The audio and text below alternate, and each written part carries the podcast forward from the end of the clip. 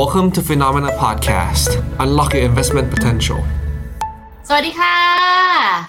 สวัสดีครับ สวัสดีคุณพี่สวัสดีน้องบิ๊ก และก็สวัสดีคุณผู้ชมทุกคนด้วยนะคะ ที่อยู่กับพวกเราในไลฟ์ The Uptrend Q&A ค่ะ เรามาเจอกันเนาะวันนี้ก็ถือว่าเป็นวันที่หลาย ๆ คนอาจจะมีทั้งฝั่งที่ได้กำไร แล้วก็ฝั่งที่อาจจะซับน้ำตานิดนึง ใครอยู่ฝั่งไหน คอมเมนต์กันเข้ามาได้นะคะ ร่วมแชร์ประสบการณ์ร่วมกันได้ค่ะ เราจะเป็นรายการที่ทั้งร่วมสุขแล้วก็ร่วมทุกข์ไปด้วยกันนะคะ ถึงแม้ว่าเปอร์เซ็นต์ความทุกข์อาจจะเยอะหน่อยก็ได้ไม่เป็นไรทุกคน คุณพี่กับน้องบิ๊กวันนี้เป็นไงบ้างต้องบอกว่าอยู่ในช่วงที่ค่อนข้างเดือดนะค่อนข้างเดือดทั้งในแง่ของตัวตลาดเนาะแล้วก็ในส่วนของตัวตัวงานด้วยนะครับ ก็ถือว่าเป็นช่วงเวลาช่วงหนึ่งที่สังเกตได้ว่าขอบตาค่อนข้างดำฮะอยู่ในจุดที่นอนน้อยนึกว่าไฟตกอะไรอย่างนี้ น้องบิ๊กล่ะช่วงนี้เป็นไงบ้างครับเหมือนพี่พีทเลยครับ งานเยอะมาก แล้วก็โหเกือบจะไม่เสร็จซะไอ้ไลฟ์วันนี้ก็คือแบบ คิดสดๆตอนบ่ายครับพี่พีทช่วยคิดขึ้นเรื่องอะไรดีถ้าจับถ้าจับสไลด์ได้เนี่ยฮะสไลด์ร้อนเลยฮะเพิ่งปั่นเพิ่งเผาก็เสร็จเมื่อกี้นี่เลย จริงๆ ถ้าเกิดทุกคนเห็นแบบได้ก็จะรู้สึกว่าสไลด์เนี่ยยังมีควันขึ้นอยู่เลยนะคะ อันนี้งานร้อนใช่จริงๆไม่เพราะเจ้านายพวกคุณก็ยังแฮปปี้กับ70อยู่ไง อาจจะสั่งงานเยอะหรือเปล่าครับผมยังค่อนข้างคึกนะฮะเห็นมีแต่ยังค่อนลงข้างยังลงแซวอยู่ถึงทุกวันนี้นะฮะ ทุกวันนี้ใครพูดถึงเซเว่นอีเลฟเว่นก็ยังรู้สึกเจ็บจีจีดค่ะงดเข้าเซเว่นกันหนึ่งตอนนี้ อะ ไม่เป็นไรนะคะ ถือว่าเป็นแบบชวนคุยกันไปแล้วกัน เพราะวันนี้แต่เชื่อว่าสถานการณ์หลาย ๆ คนก็น่าจะมีความเครียดเหมือนกันแหละ ตื่นมาเจอคุณโจรมพาวเวลซัดไปหนึ่งดอกก็นะสแลยังดีที่คุณไทยยังรู้สึกว่าโอเคแหละ วันนี้ยังได้อยู่ก็เดี๋ยวยังไงเราจะมาเจาะลึกกันเป็นภาพของตลาดโดยรวมแล้วกันนะคะ วันนี้หัวข้อก็คือเจาะลึก SCB PGF กองทุนยอดฮิตยุคเงินเฟ้อเร่งตัว เดี๋ยวจะมาดูกันให้เห็นทุกคนนะคะว่า ภาพตอนนี้นโยบายต่างๆของเขากับสถานการณ์ปัจจุบันมันเกิดอะไรขึ้นมาบ้างเนาะเชิญน้องบิ๊กได้เลยครับมาเจาะลึกตัวของกองทุน SCB PGF กันนะครับ ก็จะเป็นกองทุนที่จริงๆแล้วอายุยาวนานมากเลยครับ ก็คือผมไปเห็นตัวของระยะเวลาจดทะเบียนอะตั้งแต่ประมาณแบบปีสองห้าสี่เก้าเลยมั้งนานมากแล้วก็ ถ้าไปดูตัวของพวกแมนย้อนหลังก็ค่อนข้างดูดีมาก ๆเลยนะครับสำหรับตัวของกองนี้ ทีเนี้ยไอตัวกองนี้มันมีความน่าสนใจตรงที่ว่า ในช่วงประมาณ1นถึงสปีก่อนน่ะที่ตัวของเงินเฟ้อมีการปรับตัวขึ้นมาครับ แล้วก็ตัวของเฟดมีการขึ้นดอกเบี้ยครับ กองนี้โดนผลกระทบจากเรื่องตัวของมีมีผลตอบแทนที่ดีมาก แล้วก็ได้รับผลกระทบจากการขึ้นดอกเบี้ย แล้วก็ตัวของเงินเฟ้อครับ ค่อนข้างน้อยมากๆเลย แล้วก็เป็นกองทุนที่แบบเป็นดาวเด่นเลยในช่วงนั้นนะครับ แต่ทีนี้ก็เดี๋ยวอาจจะ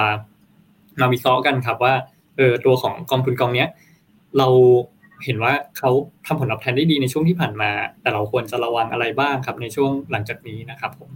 โอเคแล้วก็ต้องบอกเรื่องเลยหนึ่นะงก็ขอขั้นนิดนึงน้องบิ๊ก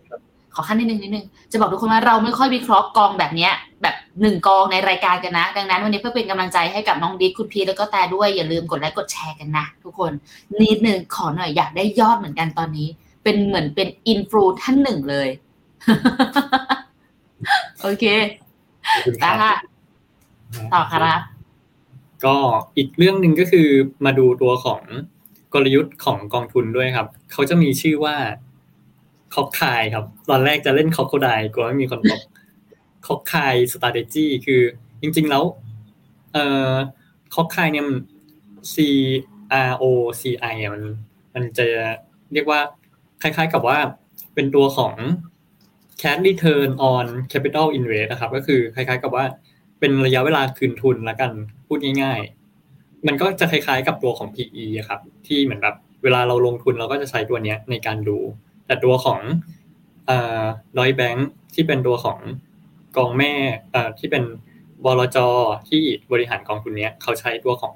คอบคายเนี่ยครับในการเข้าไป invest เข้าไปประเมินมูลค่าครับ ก่อนที่จะเข้าไปลงทุน ก็คือเป็นอีกตัวหนึ่งที่เหมือนแบบถ้านักลงทุนเป็นถ้าเป็นสายนักลงทุนที่เน้นมูลค่าอะไรพวกนี้ครับกลยุทธ์เนี้ยก็น่าสนใจ เพราะว่าเอออาจจะเอาไปปรับใช้ได้ในเหมือนแบบการหาหุ้นหรือว่าการวิเคราะห์การลงทุนบางอย่างนะครับ ที่เออมีเหมือนแบบ ตัวเงินสดอะไรแบบนี้ครับเยอะๆ ทีนี้มาดูตัวของภาพรวมการลงทุนของ SCB PGE นะครับทีนี้ผมก็มาฉายให้ดูว่ากองแม่แล้วก็กองไทยอะทำอะไรบ้างนะครับ ก็กองไทยอะก็จะไปถือตัวของกองทุน Deutsche Bank Invest CROCI นะครับ Sector Sector Plus แล้วก็ตัวของกองเนี้ยตัวของ SCB PGE อะเขาก็ไปถือกองทุนเนี้ยครับ เป็นกองเดียวแล้วก็จดทะเบียนเป็นตัวของ global equity ก็คือเป็นหุ้นโลกเลยนะครับ แล้วก็เออเป็น feeder fund ลงทุนในกองนี้กองเดียว แล้วก็มีการป้องกันความเสี่ยงตามดุลพินิจของผู้จัดการกองทุนนะครับ ซึ่งในช่วงที่ผ่านมาก็ค่อนข้างจะเกือบเกือบจะ fully invest นะครับ ก็ 90 90กว่าเปอร์เซ็นต์นะครับผมแล้วก็มี benchmark ในการเอ่อวัดตัวของผลการดำเนินงานนะครับ เป็นตัวของ MSCI World นะครับแต่ตัวของ MSCI World ตรงนี้จะเป็นค่าเงินสกุลยูโรนะครับ ทีนี้ตัวของกองหลักทำอะไรบ้างนะครับ ก็คือเขาอะจะลงทุนในตัวของบริษัทขนาดใหญ่นะครับ แล้วก็เรียกว่า แต่เขากดเป็น global equity นะ เพราะว่าอืมทีเนี้ยผมมองว่าเขาน่าจะเหมือนแบบโฟกัสในตัวของธุรกิจที่มีตัวของรายได้ครับ จากทั่วโลกส่วนหนึ่งหรือว่าเอ่อมีมีลักษณะที่ว่ามีการกระจายรายได้ครับ ไม่ได้อยู่ที่ใดที่หนึ่งส่วนหนึ่งด้วยครับผม ก็เลยจดเป็น global equity แต่ทั้งทั้งที่เขาอะลงทุนแค่สามที่ที่เป็น develop market นะครับเพราะก็คือตัวของอเมริกาตัวของยุโรปนะครับ แล้วก็ตัวของญี่ปุ่นนะครับ ก็เป็นกองที่เออถ้าเราไปดูในตลาดอะพวกกองทุนหุ้นโลกอะเขาก็อาจจะแยกชัดเจนว่าอันนี้เป็น develop อันนี้เป็น emerging นะครับ แต่ตัวเนี้ยก็คือเป็น develop แต่ลงทุนแค่ในหลักๆ แค่ประมาณสามที่เท่านั้นนะครับผม แล้วก็ แม้ว่าจะจดเป็นกองทุนหุ้นโลกนะครับ แล้วก็ตัวของกองเนี้ย เวลาที่เขาไปลงทุนนะครับเขาจะใช้ตัวของ bottom up approach นะครับ ก็คือใช้วิธีในการเจาะในการหาตัวของหุ้น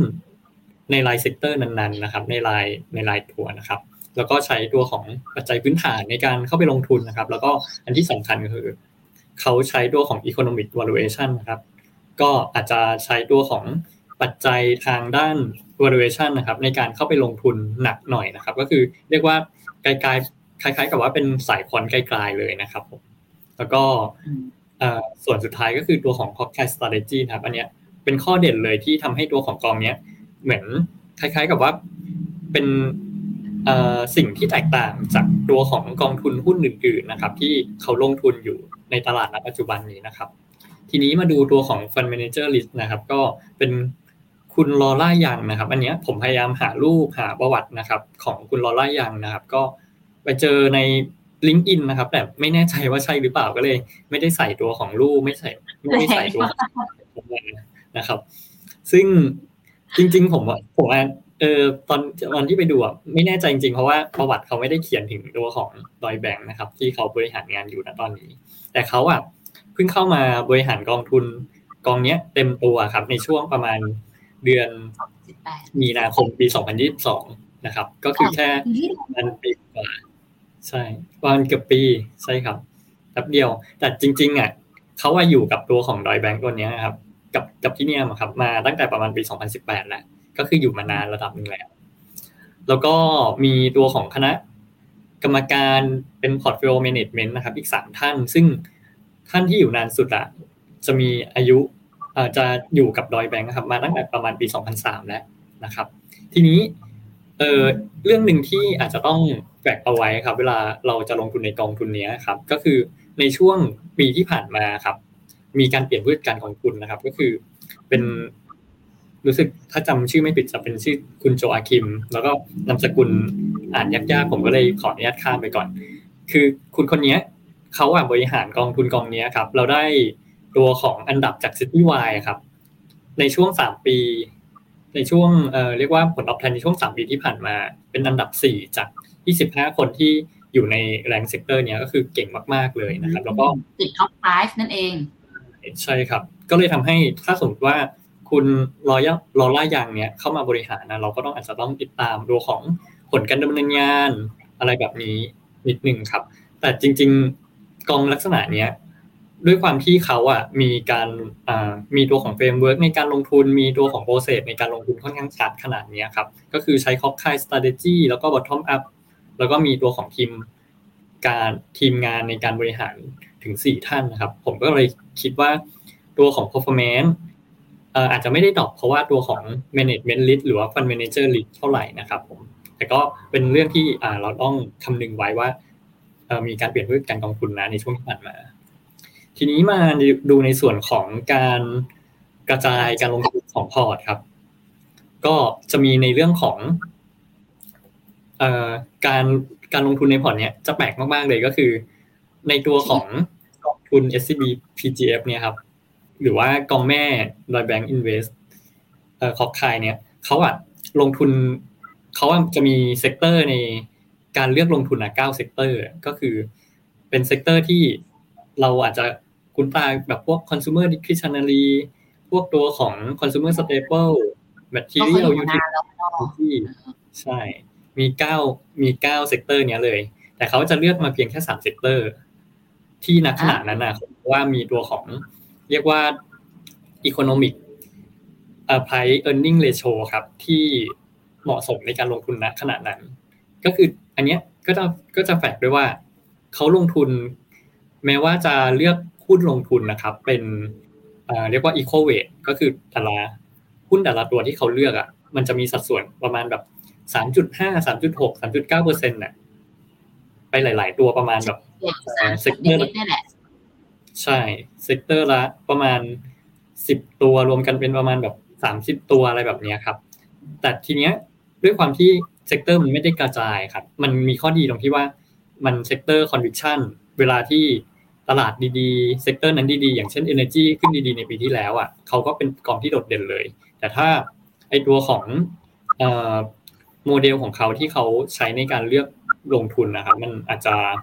ไม่ได้ปังในปีนั้นๆ หรือว่า performance ดรอปมาก ๆ ในปีนั้นอะก็อาจจะทำให้ตัวของ performance อะปรับตัวย่อลงมาค่อนข้างแรงเหมือนกันนะครับโอเคงั้นถ้าจากสไลด์หน้าพูดเนี้ยสิ่งที่พี่ได้เลยคือวงเนี้ย ทำไมเสียงเสียงพี่สะท้อนหรือเปล่า ทุกคนได้เสียงพี่สะท้อนไหม ไม่ใช่ไหม ไม่ครับ โอเคได้โอเคอุ้ยถือว่าข่าวนี้ว่ายกมือไหว้ก่อนลืมไหว้เลยหรือเปล่าแสดงว่าจากหน้าเมื่อกี้คือ ใช่ ต้องเล่นของนิดนึง เป็นกองที่เด่นในเรื่องของนโยบายเลยแหละ เพราะว่าเขาจะใช้คำว่า policy strategy ชัดเจนมากเลยนะไม่ว่าตัวผู้จัดการกองทุนจะเปลี่ยนหรือทีมมันจะเปลี่ยน ด้วยความที่คอของเขาว่าค่อนข้างชัด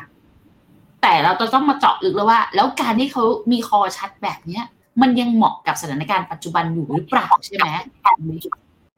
ใช่ เราก็ต้องอาจจะต้องติดตามสถานการณ์ปัจจุบันอ่านสถานการณ์ปัจจุบัน แล้วก็ติดตาม sector ที่เขาเข้าไปลงทุนหรือเปลี่ยนการลงทุนนะครับ ให้ออกด้วย มันก็จะทำให้เหมือนแบบเออเวลาที่เกิดอะไรเราจะได้มีการไหวตัวอะไรครับ ได้ก่อนนี่ไงก็อย่างคุณนันบอกว่าเพิ่งเข้าไปดูหุ้น top 5ของกองนี้สามกลุ่ม materials IT energy ใช่แต่ครับละมีสามมีสามสิบจริงๆเนี่ยอะไปต่อพี่ไม่กวนละใช่พี่เพิ่งดูเวลาโอเคไปเร็วบิ๊กเร่งหน่อยเร่งหน่อยเรื่องไหนนะอ่าทีนี้มาดูตัวของ c o c k e y strategy ผมจะขออนุญาตพูดให้มันง่ายที่สุดนะครับ ก็คือมันจะคล้ายกับ PE อะแต่เวลาที่เราใช้ PE อะมันจะมีข้อที่ต้องระวังก็คือ ตัวของ PE มันมาจาก price per book value แล้วก็หารด้วย ROE นะครับ ออกมาเป็น PE หรือว่า พูดง่ายๆก็คือ ลงทุนเท่านี้ เราได้กำไรกลับมาเท่านี้ จะคืนทุนเมื่อไหร่ อันเนี้ย เป็น เรียกว่าเป็นหัวใจหลักเลยของ PE ใช่ PE PE มีแค่นี้เอง แต่ทีเนี้ย PE มันใช้แล้วมันไม่เหมาะตรงที่ว่า เวลาที่เราดูตัวของไพรอะครับไพรมันอาจจะเหมือนแบบ เออจำนวนเงินก้อนที่เราเข้าไปลงทุนทำธุรกิจครั้งแรก หรือว่าตัวของหรือว่าเป็น เรียกว่าเป็น enterprise value ก็ได้ ตรงนั้นอะ มันจะบวกกับอื่น ๆด้วยก็คือแบบบวกด้วยนี้ด้วยหรือเปล่าอะไรแบบนี้ครับ แต่ตัวของคอกคายเขาจะใช้ตัวของ enterprise value ก็คือ เขาจะใช้ตัวของเงินที่เป็นตัวของอมูลค่าของธุรกิจเลยนะครับ มันคือด้วยไพร์อะมันอาจจะมีตัวของพวกการออกตัวของ วอลเลนการออกอะไรต่างๆ เพิ่มเข้ามาด้วยซึ่งมันอาจจะแบบทำให้ตัวของการประเมินมูลค่าผิดเพี้ยนได้ ส่วนตัวของเอ่อ PE อย่างหนึ่งที่มันอาจจะไม่เหมาะสมก็คือในตัว E ตัวสุดท้ายครับ หรือว่ากำไรต่อหุ้นน่ะมันจะมีเรื่องของตัวพวกกำไรพิเศษหรือว่าตัวของพวกเอ่อปีที่กำไรไม่ปกติอะไรแบบนี้มันก็จะทำให้เวลาเราประเมินมูลค่า มันอาจจะผิดเพี้ยนไปได้ แต่ตัวของ เอ่อ c o p คาย strategy ที่เขาใช้หรือว่าตัวของ economic PE อะครับ ที่เขาใช้อะมันจะใช้เป็นตัวของเงินสดจากการดำเนินงาน แล้วก็เอ่อไปเปรียบเทียบว่าจะได้ระยะเวลาในการคืนทุนเท่าไหร่ ก็คือจะตัดไอตัวส่วนที่มันแบบไม่ดีนะครับ ออกไปให้หมดเลย แล้วทำให้ตัวของ PE ที่เป็น economic PE อะมันดูชัดเจนขึ้น แล้วก็สามารถเวลาที่เขาไปสแกนอะมันจะสแกนได้ตรงว่า ตัวของกลุ่มเนี้ย แม้ว่าจะมีกำไรพิเศษนะแต่เขาตัดออกไปแล้วเขาก็เอาตัวของส่วนที่เป็นคอหลักๆอะมาประเมินว่าเออมันถูกจริงหรือเปล่าอะไรประมาณนี้ครับ เนี่ยก็จะเป็นส่วนที่ง่ายที่สุดก็คือเหมือน PE แหละแต่ตัดส่วนที่มันไม่ได้เกิดขึ้นครั้งเดียวหรือว่าไม่ได้จำเป็นนะครับ ออกไปทำให้การประมูลมูลค่ามันตรงกับตัวของสิ่งนั้นๆ มากที่สุด แล้วก็ใช้ได้เกือบกับกับเกือบทุกทุกธุรกิจนะครับ มากที่สุดประมาณนี้ครับ ชอบอะเกือบกับกับเกือบมาต่อหน้าต่อไปครับ แล้วก็อันเนี้ยเป็นสัดส่วนการลงทุนปัจจุบันของเอ่อกองฮอกไกเนี่ยนะครับ ขออนุญาตเรียกสั้นๆเลยแล้วกันก็คือจะมี energy SWG ใช่จะมี energy มี material มีเอ่อ IT อะครับสามกลุ่ม แล้วก็ตัวของสัดส่วนการลงทุนครับ สัดส่วนการลงทุนที่ อยู่ในเอ่อเป็นคันที่เวทครับ ก็คือจะมีอเมริกามีตัวของญี่ปุ่น มีตัวของยุโรปก็คืออาจจะไปหนักยุโรปมากหน่อยครับในช่วงนี้นะครับ ผมก็มีอเมริกาเป็นสัดส่วนที่อาจจะ overweight ตัวของญี่ปุ่นนะครับ แล้วก็ถ้าไปดูตัวของหุ้นนี่ อันนี้หุ้นอาจจะชื่อไม่ค่อยคุ้นเลยนะครับ แต่ดูดูแล้วมันก็อาจจะเป็นเหมือนแบบเออ Microelectronics อันนี้ก็อาจจะเป็นตัวของไอทีตัวของ ที่อาจจะคุณก็คือ Qualcomm ตัวของ Marathon Petroleum อะไรแบบนี้ Rio Tinto ก็หุ้นเหมือน อยู่ในสามกลุ่มหลักๆ ตรงนี้ครับ ซึ่งจริง ๆ แล้วถ้าคนที่ไม่ได้ติดตามการลงทุนหรือว่าอยู่ในอุตสาหกรรมเนี้ย เวลาไปเจาะหุ้นรายตัวพวกนี้ครับ ค่อนข้างเจาะยากนิดนึงตรงที่ว่า เออมันค่อนข้างที่จะต้องใช้เหมือนแบบความรู้ในพวกอุตสาหกรรมนั้นๆนะครับ ค่อนข้างเยอะอย่างพวกแมทเทียลอย่างตัวของพวก energy แบบนี้ อีกส่วนหนึ่งก็คือถ้าสมมติว่า เรา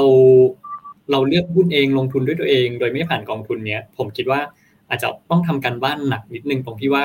เวลาประเมินมูลค่ากลุ่มพวกนี้ครับ มันอาจจะแบบดู PE หรือว่า ดูตัวของตัวเลข valuation ตรงๆนะครับไม่ได้เพราะว่าตัวกลุ่มพวกนี้มันก็อาจจะมีความผันผวนของตัวของกำไรครับ ตามวัฏจักรเศรษฐกิจด้วยส่วนหนึ่งครับแล้วก็อีกส่วนหนึ่งที่ อยากจะให้เห็นก็คือตัวของเวทครับ อย่างที่บอกว่าเป็นอีโคเวทก็คือเขาจะถือหุ้นแต่ละตัวครับ สัดส่วนประมาณนี้สามจุดแปดสามจุดเก้าลงมาเรื่อยๆครับ แล้วก็ตัวที่เหลืออีกประมาณแบบสามยี่สิบกว่าตัวก็จะอยู่ในเวทประมาณนี้เกือบทั้งหมดเลยครับผมโอเค แล้วก็ถ้ามาดูในตัวของผลตอบแทนจากการดำเนินงานนะครับ ในช่วงหลาย ๆ ปีที่ผ่านมา ก็จะเห็นว่า อันเนี้ย เวลาที่เราเลือกลงทุนในกองทุนหรือว่าผู้จัดการกองทุนสักคนนะครับ คือ จากที่อ่านหนังสืออย่างพวกของคุณ Howard Marks เวลา เวลาที่เราเลือกลงทุนเนี่ยกองทุนที่ดีอะเขาจะเป็นกองทุนที่เหมือนแบบสร้างอัลฟาให้พอร์ตนะครับ มันมีสองอย่างก็คืออาจจะเป็น negative alpha กับ positive alpha positive alpha ก็คือบวกได้ดีกว่าตัวของตลาดนะครับ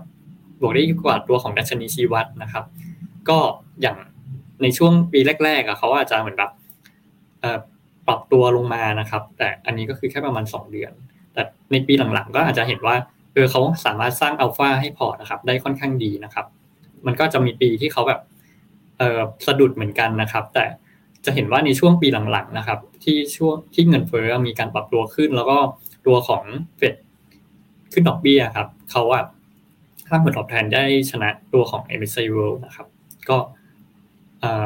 สร้างอัลฟาให้กับพอร์ตการลงทุนนะครับ ได้ค่อนข้างดีเหมือนกัน ทีนี้มาดูตัวของลักษณะของพอร์ตการลงทุนนะครับ SD อันนี้ก็คือตัวของความผันผวนของกองนะครับ เมื่อเทียบว่าเบี่ยงจากดัชนีไปเท่าไหร่ก็ ถือว่าอยู่ในระดับที่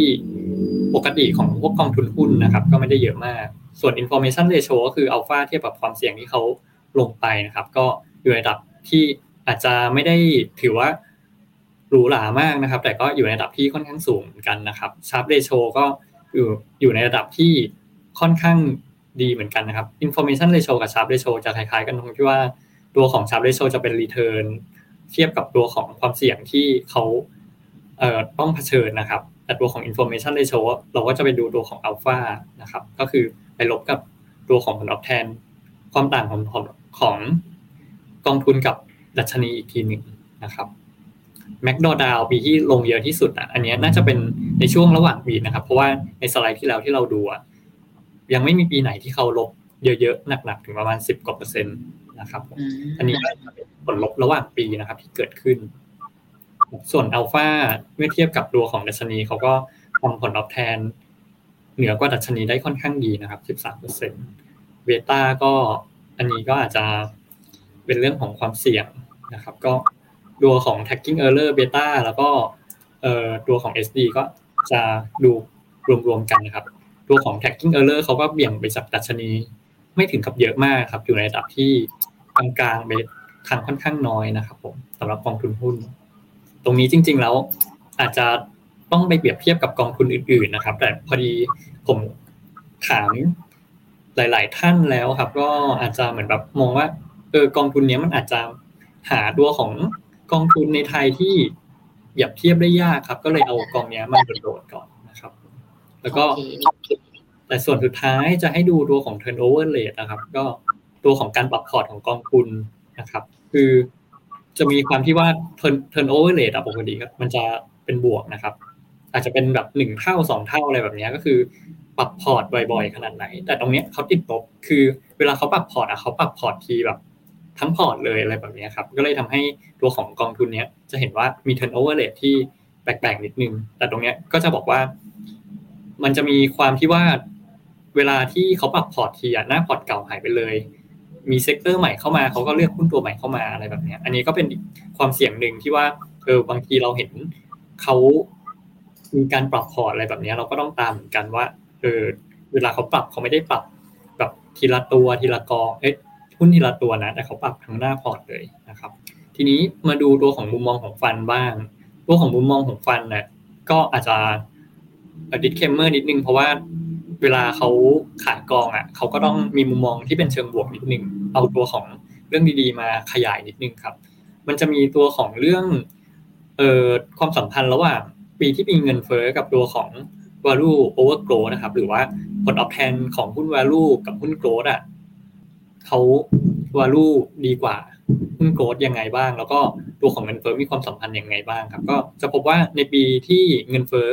มีการปรับตัวเพิ่มขึ้นนะครับ ตัวของหุ้นวารุอะจะให้ผลตอบแทนที่ดีกว่าหุ้นโกลด์ซึ่งมีความสัมพันธ์กับเงินเฟ้อถึงประมาณ 69%แล้วตัวของกองทุนเนี้ยเขาใช้ตัวของ economic PE ไปสแกนนะครับ แล้วมันจะอยู่ในกลุ่มที่เป็นหุ้น value ค่อนข้างเยอะ ก็เลยทำให้ตัวของกองทุน SCB PGF อะครับก็มีตัวของผลตอบแทนในช่วงที่ผ่านมาค่อนข้างดีเหมือนกัน อีกส่วนหนึ่งก็คือ economic PE อะครับ จะใช้กลยุทธ์เนี้ยตัวของเอ่อ valuation แบบเนี้ยครับ จะใช้ได้ดีในช่วงที่ตัวของบอลยิวเป็นขาขึ้นด้วยนะครับ อันนี้ก็เป็นสถิติที่เขาแบบเก็บเก็บมาในช่วงประมาณตั้งแต่ปี 1970 นะครับเขาก็ทำย้อนไปถึงปีนั้นเลย ทีนี้อะต่อต่อก่อนจ้ะได้เลยโทษจ้ะ ทีนี้เขาอะก็ยังมองว่าหุ้นที่มี valuation ที่ถูกในตลาดที่เขา cover ครับ ก็คือสหรัฐยุโรปญี่ปุ่นอะก็ยังมีหุ้นที่ถูกกว่าตัวของค่ากลางถึงประมาณ 50-70%ด้วยเหมือนกัน ก็เลยทำให้มุมมองของฟันนะครับ ค่อนข้างดูดีเหมือนกันในการลงทุนหลังจากนี้นะครับ ที่เขาใช้ตัวของ valuation ในการประเมินโอเคงั้นมาถามพี่คือพี่ถามเหมือนเดิม กองเนี้ย performance ในอดีตในช่วงที่แบบเงินเฟ้อมันปรับตัวขึ้น หรือว่าแบบที่แบบพวกหุ้น value มันมี performance ที่ดีอะอันนั้นไม่เถียง performance เขาดีแหละแต่ตอนเนี้ยบริบทตอนเนี้ยที่เรากำลังมองกันอยู่ว่ามันมีโอกาสที่เงินเฟ้อก็น่าจะเดี๋ยวนะ พี่ไม่แน่ใจว่าแถวนั้นมีใครจุดพลุปะหรือพี่ได้ยินเสียงคนเดียวอีกแล้วมีคนจุดพลูครับ ไม่รู้ว่าจุดพลุใช่ไหมครับโอเคงั้นตอนนี้เริ่มกลัวตัวเองหูแว่วแล้วเนี่ย กลัวแบบเอ๊ะเสียง ใช่หรือว่าเสียงบ้านฉันเอาเป็นว่าถ้าเกิดเรามองจากสถานการณ์ตอนนี้เป็นต้นไป คนที่ยังไม่ได้เข้า หรือยังไม่ได้แบบลงทุน แล้วมองจากภาพที่แบบเศรษฐกิจก็ยังอย่างเงี้ย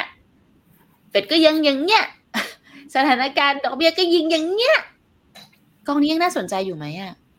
ถ้ามุมมองผมอะผมมองว่ากองนี้อาจจะไม่ได้เป็นเหมือนแบบเป็น core หลักของพอร์ตเพราะว่าอย่างที่บอกว่าความเสี่ยงในเรื่องของการกระจาย ตัวของ sector ครับ มันกระจุกอยู่แค่สาม sector ใช่ แล้วเวลาเขาเปลี่ยนเขาเปลี่ยนแบบเปลี่ยนหมดเลยอะไรแบบเนี้ย ซึ่งทำให้เราแบบคาดการณ์ตัวของการปรับพอร์ตอะไรของเขาค่อนข้างยากครับคือลงได้แต่อาจจะแบบกำหนดสัดส่วนไว้ว่าห้าเปอร์เซ็นถึงสิบเปอร์เซ็นเป็นตัวของ tactical หรือว่าตัวของเออ thematic อะไรแบบนี้ครับนี่ตรงกับคำถามของท่านนี้เลยนะ คุณจันเพนเงินเฟ้อกำลังจะพีคแล้วกองนี้ยังเหมาะที่จะลงทุนหรอคะ คือถ้าเงินเฟ้อกำลังจะพีคแล้วอะแต่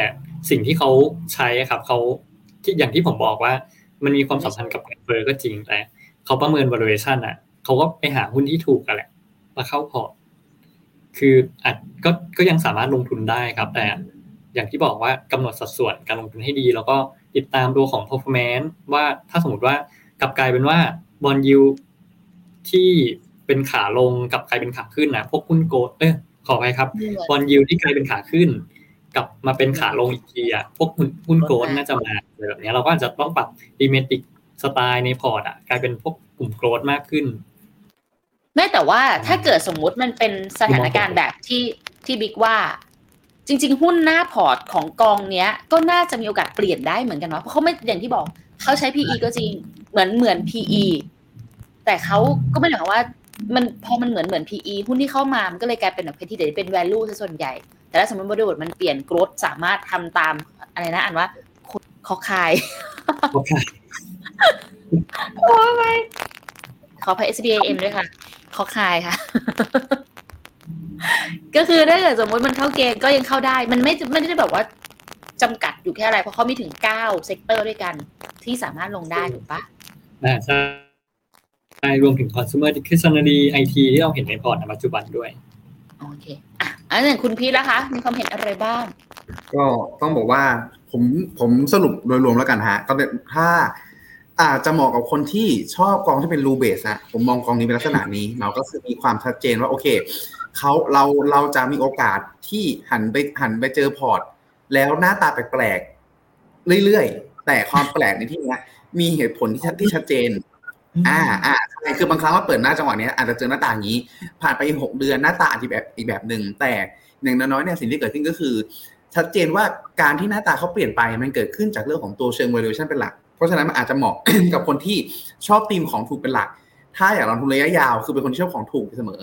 แต่ตรงนี้สิ่งที่ผมต้องการเพิ่มเติมก็คือเอ่อสิ่งที่ผมพูดถึงประจำฮะก็คือว่าถูกไม่ได้แปลว่าโต ถูกไม่ได้แปลว่าดี เพราะฉะนั้นตรงนี้ต้องเป็นตัวที่ต้องระวังด้วยครับ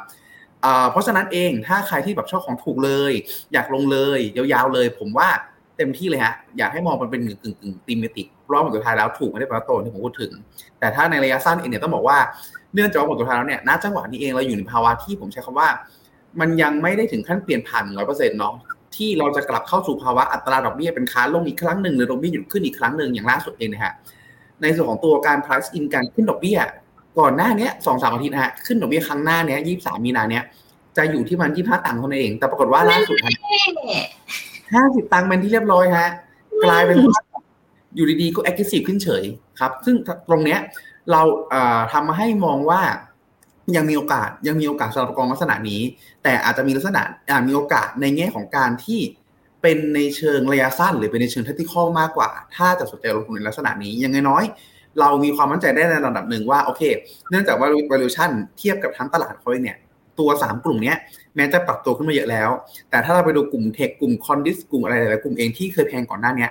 ถ้าเปรียบเทียบกันตรงๆแล้วเนี่ยมันยังอ่าสามกลุ่มที่เขาเลือกมาณปัจจุบันยังมีความถูกกว่ามาเปรียบเทียบอยู่ มันก็เลยยังพอที่จะมี upside ได้บ้างครับ แต่แน่นอนนะสิ่งที่ผมที่น้องบิ๊กพูดถึงเมื่อกี้ก็คือ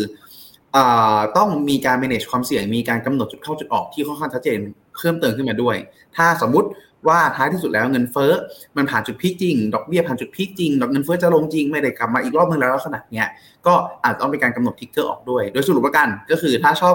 ถ้าต้องการลงพอร์ตระยะยาว เหมาะกับคนที่ชอบของถูกเป็นหลักเนาะแต่แนะนำเพิ่มเติมว่าให้ manage ความเสี่ยงโดยการกำหนดสัดส่วนให้ชัดเจน และมีน้อยหน่อยมองเป็น thematic ตัวหนึ่ง ข้อที่2มีข้อดีคือเขาเป็น rule-based เพราะฉะนั้นเองเราจะมั่นใจได้อยู่เสมอว่าโอเค เราได้ของถูกอยู่เสมอ แล้วก็มีการปรับมีการรีวิวอยู่เสมอ ไม่ได้มีการแบบมี bias ผู้จัดการกองทุนว่าเอ๊ะถ้าเปลี่ยนปุ๊บเขาจะเปลี่ยนแนวหรือเปล่าลักษณะนี้ครับข้อที่3ถ้าในระยะสั้นยังมีโอกาสให้เขาได้อยู่ เพียงแต่ว่าโอกาสให้เขาได้อยู่ที่นี้ผผมมองว่าโอกาสเองเนี่ยมันเป็นได้สองแง่ คือโอกาส outperform ในที่เนี้ยในแง่แรกก็คือ ถ้าตลาดลงอาจจะลงน้อยกว่า แต่ถ้า outperform ในแง่ที่ดีเลยก็คืออาจจะขึ้นสวนได้เหมือนในช่วงก่อนหน้า ซึ่งณตอนนี้ครับสิ่งที่เกิดขึ้นก็คือ เมื่อคืนนี้ล่าสุดเลยเเกิดเพราะแปลกขึ้น ตลาดคิดว่าเฟดจะขึ้นดอกเบี้ยแรง แต่กลายเป็นว่า n นสแ a q ลงเบาสุดฮะดาวโจนลงแรงสุด อันเนี้ยอันเนี้ยเป็นภาวะหนึ่งที่เอ๊ะ หรือคนเราเริ่มชิฟไปแล้วจากเดิมทีที่ชิฟว่าที่คิดว่าดอกเบี้ยขึ้นแรง แล้วจะกดดันในเชิงดิสเขาของฝั่งเทคที่กดแรงๆที่ดอกที่พึ่งหนี้สูงๆตอนนี้แกว่าเริ่ม เริ่ม shift ไปแล้วว่า เอ้ย ดอกเบี้ยขึ้นแรงปุ๊บจะ recession หรือเปล่าจะอะไรหรือเปล่า ตรงนี้ฮะเลยยิ่งเป็นตัวเล่นสำคัญว่า ถ้าจะลงลักษณะนี้ยังพอลงได้เนาะแต่ต้องกำหนดความเสี่ยงกำหนดจุดเข้าจุดออกที่ชัดเจนเอาไว้ด้วยครับเรียกได้ว่าช่วงนี้ผมจะพูดคำนี้ค่อนข้างเยอะเนาะเพราะว่าหลักเองเนี่ยทั้งวิวของ Finnomena เราเอง แล้วก็ส่วนตัวผมเองเนี่ยอยู่ในจุดที่มองว่าค่อนข้าง bear ก็คือมองว่าเป็นขึ้นเพื่อลงต่อด้วย ก็เลยจะมีการย้ำเรื่องของการเป็นความเสี่ยงค่อนข้างเยอะเลยทีเดียวครับ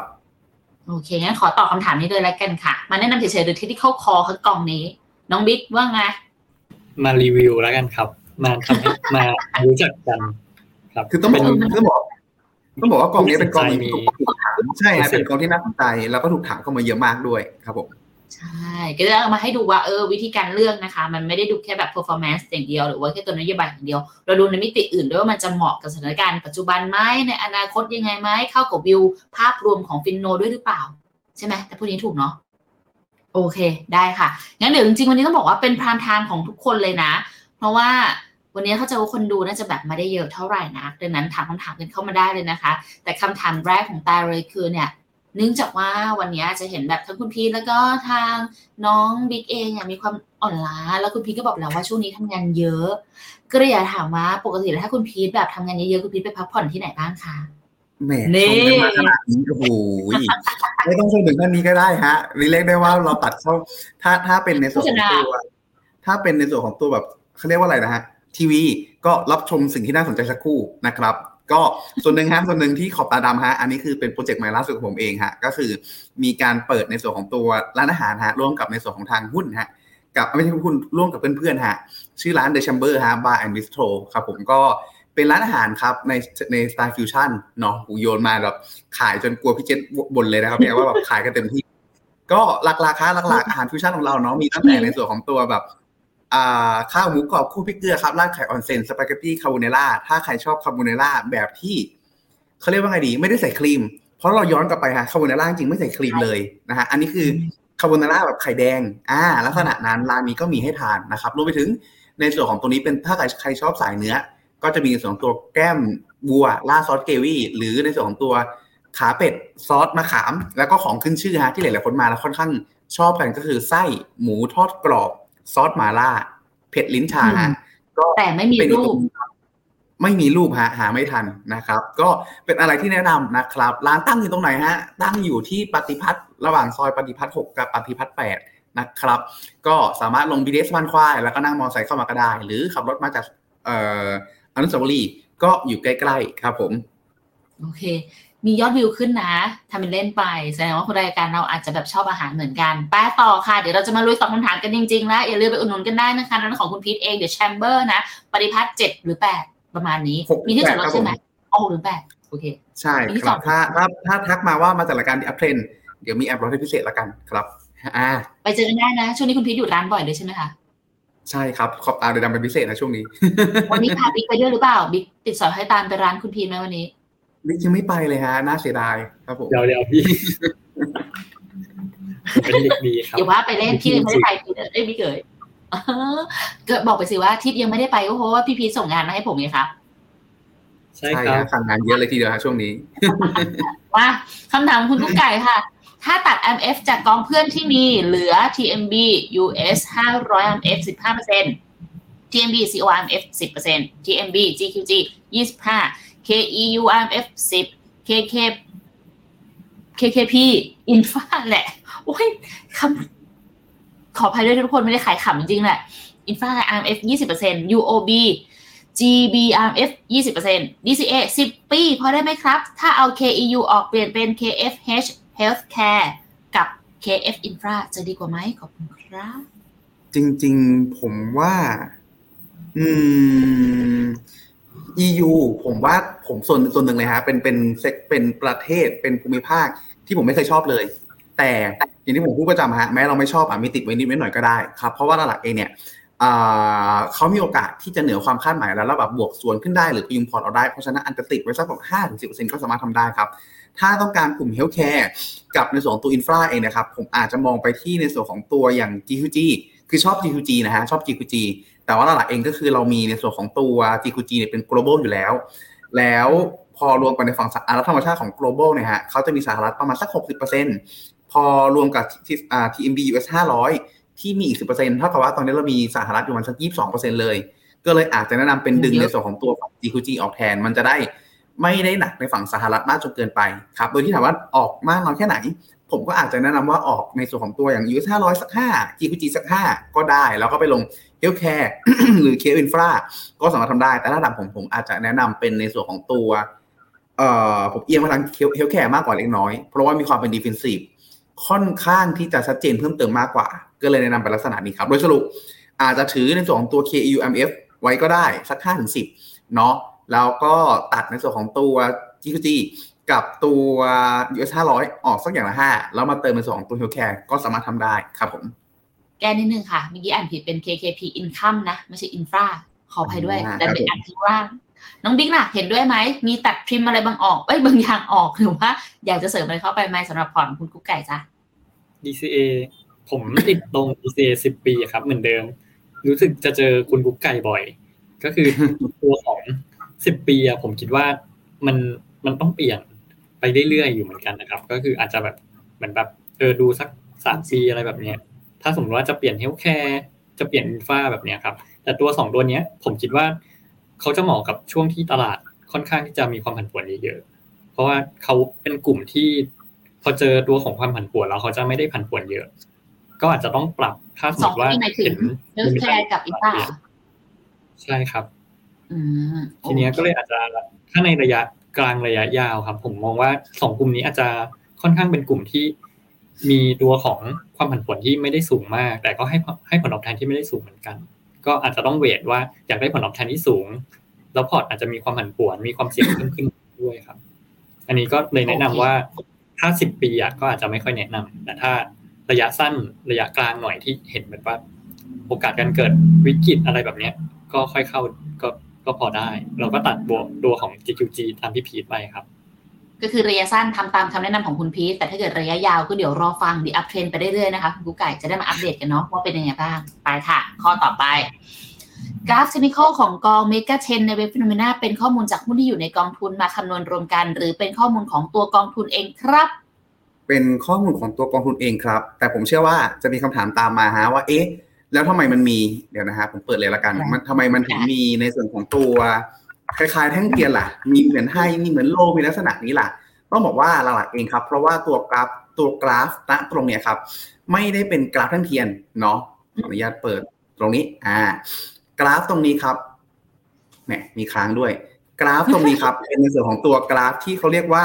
ถ้าอ่านชื่อผิดขออภัยครับ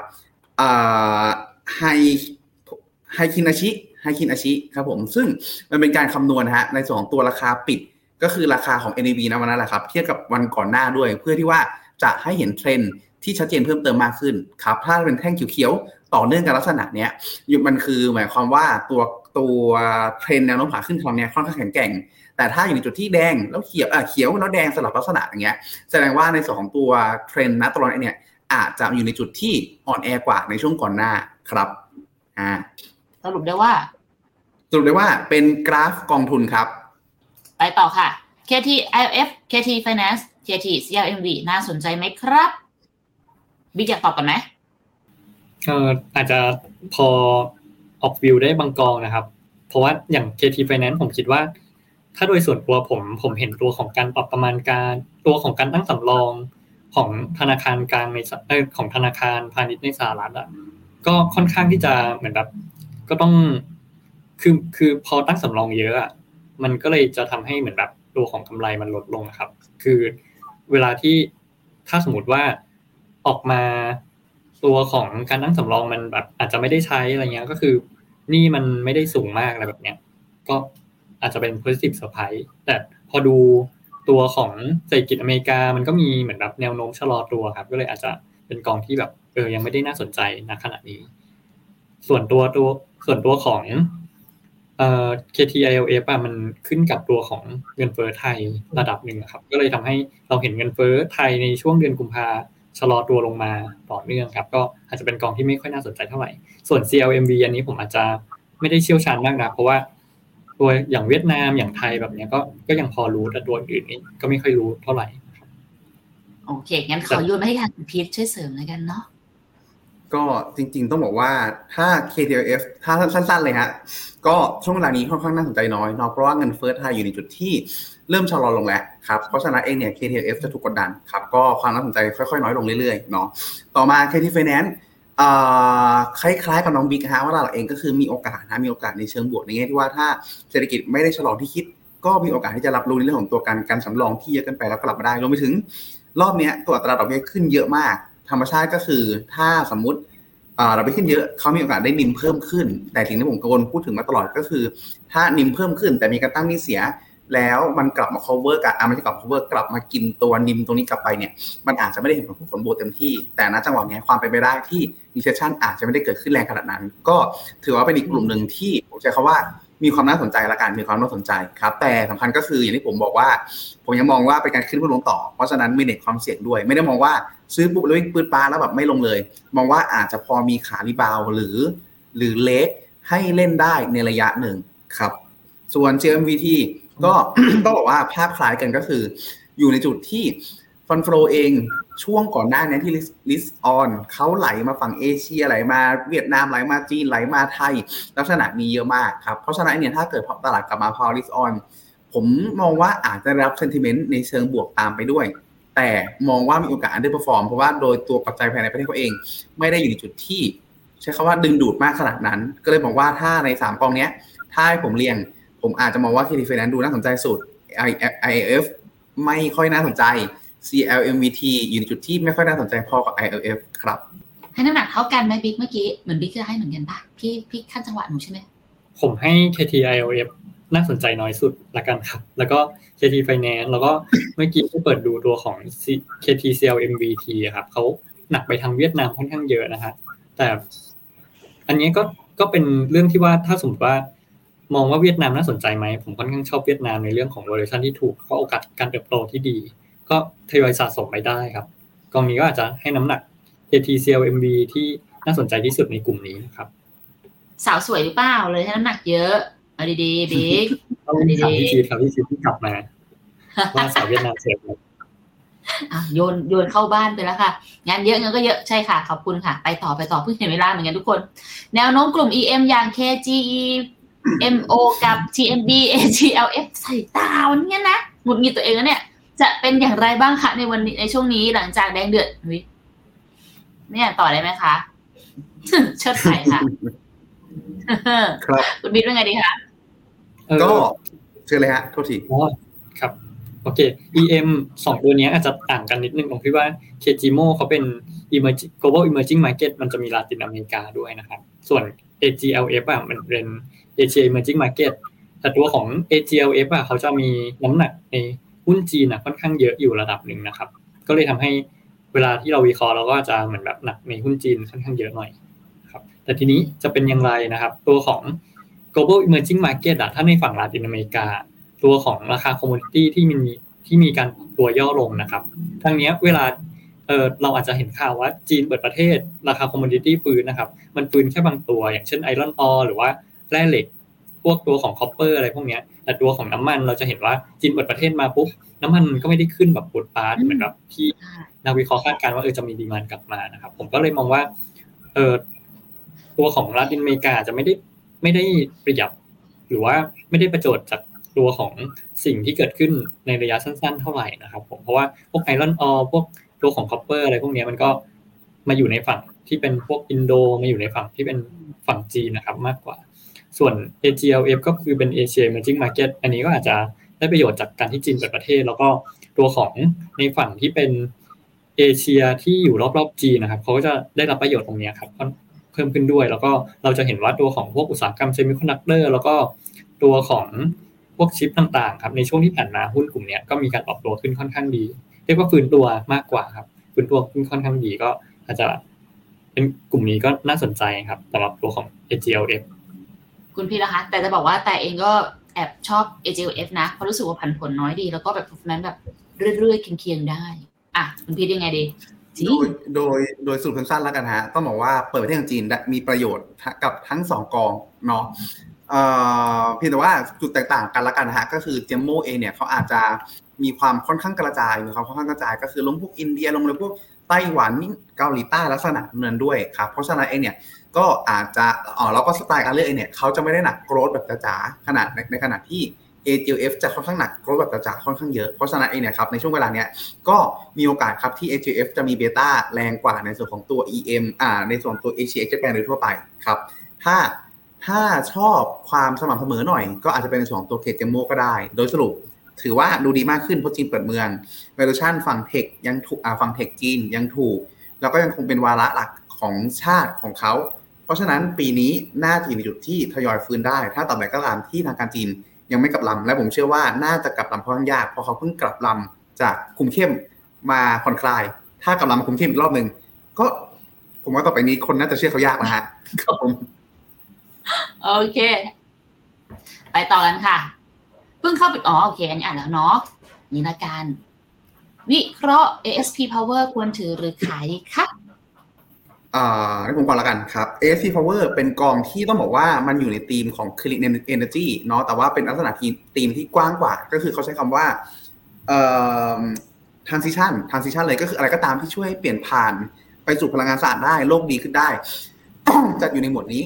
กว้างไม่พอฮะสิ่งที่เกิดขึ้นก็คือเขาลงทุนหุ้นที่เป็นขนาดแบบไซส์จิ๋วด้วยกลางเล็กเอยเพราะฉะนั้นเองเนี่ย ถ้าเปรียบให้เห็นภาพ ผมมองเขาเป็นอาร์ตแห่งแห่ง Clean Energy ในลักษณะ ครับอพอเป็นลักษณะนี้ปุ๊บสิ่งที่เกิดขึ้นก็คือเขาก็เลยถูกกดดันเรื่องดอกเบี้ยขึ้นเรื่องเรื่องอะไรก็ตาม แต่ถามว่าผลสุดท้ายแล้วเนี่ย สิ่งที่เกิดขึ้นก็คือ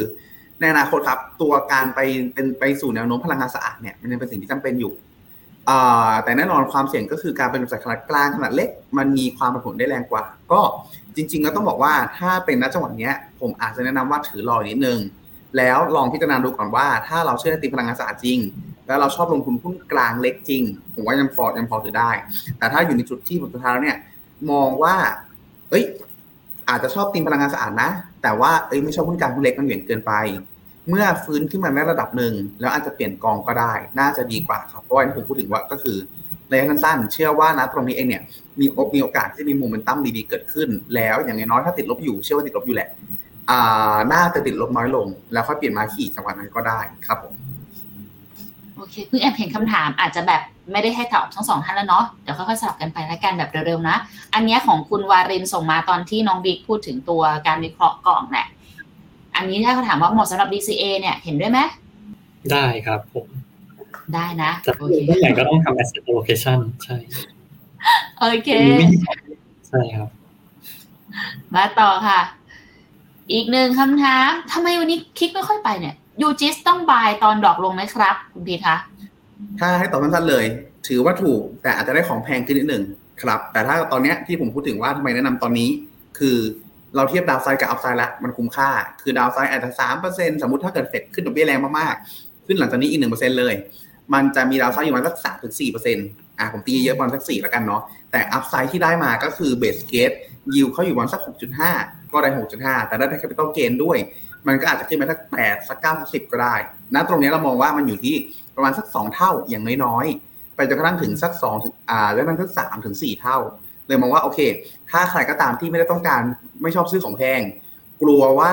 เขาเรียกว่าไงดีฮะพอลงเราไม่กล้าซื้อเนาะพอเห็นขึ้นก็ไม่กล้าซื้ออีกเพราะว่ากลัวว่ามันแพงเกินไป จังหวะการทยอยสะสมลักษณะเนี้ยมันช่วยได้มากกว่า โดยสรุปคือถูกต้องฮะซื้อตอนดอกลง ถือว่าโอเค ได้ได้ได้ทามมิ่งที่ดีกว่า แต่เราอาจจะไม่กล้าซื้อก็ได้ข้อแรก ข้อที่สองก็คือเอ่อเราได้ของแพงกว่า แต่ถ้าซื้อในจังหวะเนี้ย เราซื้อได้ของถูก แล้วก็ทยอยสะสมไปเรื่อยๆ downside มันก็ไม่ได้เยอะมากแล้วครับโอเค อันต่อไปน้องบิ๊กไหวไหมกองเฮลท์แคร์ KFH โอ้ของดี Healthcare ใช่ยังเหมาะกับสภาวะนี้ไหมครับ ถือว่าเกือบสองปีแล้ว ยังยังไงดีจ้าบิ๊กถ้าอย่างในจะมันมีวัตถุประสงค์อยู่อะครับ ก็คือการกระจายความเสี่ยงแล้วก็ ตัวของเราอยาก expose มี exposure ในหุ้น แต่ถ้าไปพวกหุ้น growth อะอาจจะมีความผันผวนกับพอร์ตนะครับมากกว่านี้ ก็เลยทำให้เราอยู่ใน healthcare ครับที่เป็นหุ้นเหมือนกัน แล้วก็เป็นกลุ่ม defensive ถ้าตอนนี้แนะนำถือไปก่อนครับ คือถ้าในระยะยาวจริงๆอะ healthcare performance ในระยะ ในระยะสั้นอาจจะแบบค่อยๆไปแต่ในระยะยาวเขาก็คือแบบเป็นกองที่อย่างที่บอกว่าขึ้นอาจจะขึ้นน้อยๆแต่ลงก็ลงไม่ได้แบบเยอะ ตรงเนี้ยเดี๋ยวเรามีการรีวิวพอร์ตอะไรต่างๆ ครับ แล้วเราก็จะมาแนะนำให้อีกทีหนึ่งดีกว่า ครับผม แต่ตรงเนี้ยก็ยังถือไปได้อยู่ ไม่ได้ไม่ได้น่ากังวลอะไรมันคือการกระจายค่ะทุกคน ไปต่อค่ะ ส่วนคำถามเกี่ยวกับร้านอาหารคุณพี่เดี๋ยวไว้ที่หลังนะ เดี๋ยวค่อยกลับมา ขอมุมมองค่าเงินบาทกับกอง SCB FST ครับก็ จริงเอาจริงๆฮะต้องบอกว่าเรายังคงมองว่าสุดท้ายแล้วการการอ่อนค่าของบาทในครั้งนี้มันเร็วและแรงมากหลักๆก็คือเงินร้อนเริ่มหนีออกไปนอกจากก่อนหน้านี้เก่งกันเต็มที่เลยฮะว่าเปิดประเทศพวกไทยจะได้รับผลประโยชน์